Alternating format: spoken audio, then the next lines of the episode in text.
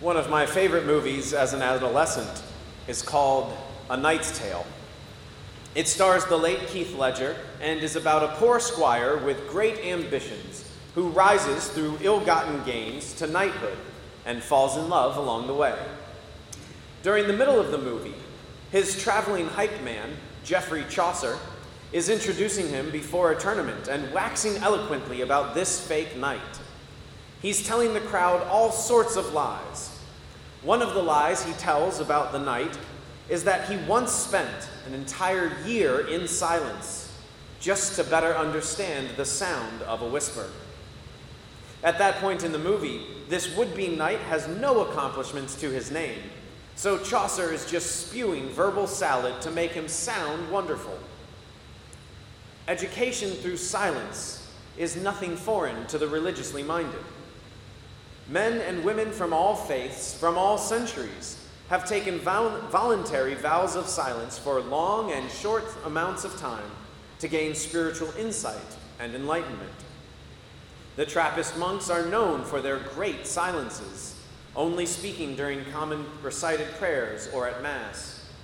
The Poor Clares in Williamsburg observe silence most of the day, only speaking when it is necessary to accomplish the work receive instruction, or during the short period of recreation they may have that day. In Buddhism, it is believed that Buddha sat under a tree in silence and meditation for 49 days straight until he achieved enlightenment. Not to be outdone by another faith, St. John the Silent spent 76 years alone in quiet contemplation and spiritual reflection on Christ. Recently, science has been reporting how beneficial to the human body periods of silence and mindfulness is. Now, you can call prayer whatever you want meditation, mindfulness, reflection but the idea of intentional silence for spiritual and bodily benefit is nothing new. Most of us make noise from the time we open our eyes in the morning until the time we go to bed. If given the choice, we fill the silence with noise because it makes us feel more comfortable. We don't even have to be engaged with the noise. It can be music or a podcast on in the background as we're brushing our teeth, putting away laundry, or doing other chores around the house. It can be a TV show that we have watched and rewatched a hundred times that just plays in the background as the soundtrack to our lives. We often have conversations just to fill the void of silence because we would rather talk about nothing than experience the sound of silence. Silence can be deafening, it can be scary, it can be boring. I remember a friend of mine in seminary went on a 30 day Jesuit silent retreat. He said that at one point he found himself reading the back of the shampoo bottle in the shower because he wasn't supposed to speak. But silence of the mind also included not reading anything not given by the retreat director and all he wanted to do was speak during those first 15 days. Five times in the first reading today, it talks about speaking out. And indeed, there are times in which it is our Christian duty to speak up and to speak out. There are other times when it is our Christian duty to say absolutely nothing, even if people are not speaking words of love to us. Wisdom is knowing the difference between speaking out and remaining silent. In the psalm that we all proclaim together, it says, I will praise you, Lord, in the assembly of your people. And indeed, this is what we have come together today to do. We praise the Lord in thanksgiving for all that he has done for us, for showing mercy when he should have treated us with justice. But the nature of praise in the assembly of the people means that we are doing this audibly. It's loud, it's bold, but this is not the only way that praise can be accomplished. For remember, when God was passing by Elijah, and there was a great and powerful wind that tore mountains and shattered rocks, and then there was an earthquake of epic proportions, followed by a consuming fire. But God was in none of these.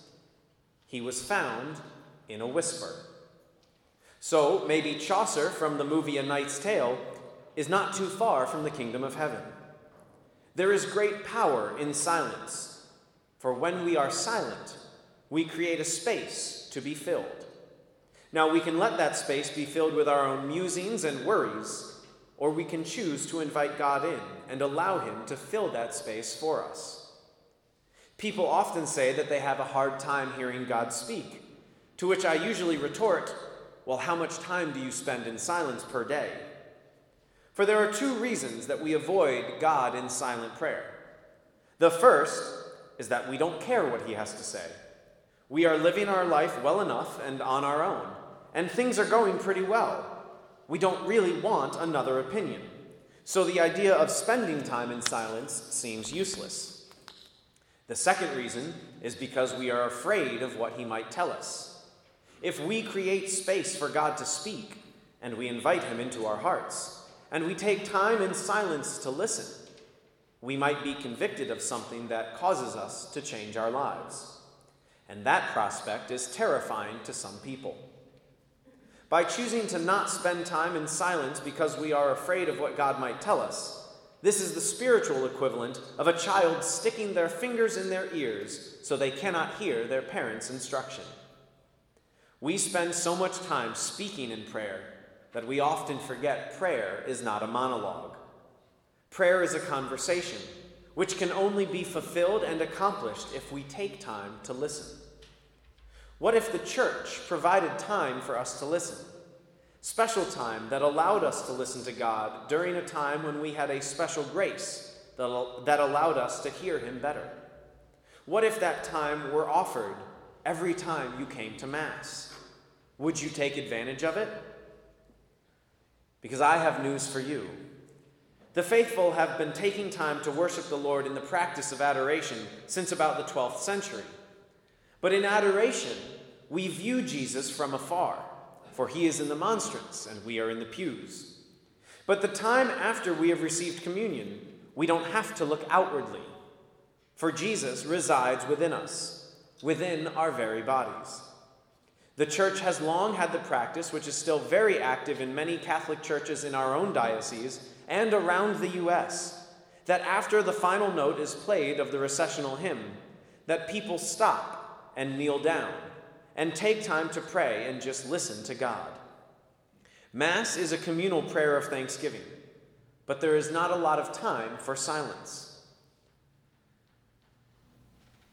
That being said, the time right after Mass is your own, and you can spend a few short moments in silence, listening to whatever God would want to tell you from within as He resides in you via the Eucharist. This is such a special and finite time that is offered to us. It would be a shame if we let it go to waste. So, my suggestion is that today you try it. Take time after Mass to just be silent and sit with the Lord for just a few moments and see what He would tell you. We spend most of our day speaking and making noise. Wouldn't it be nice just to take time to listen?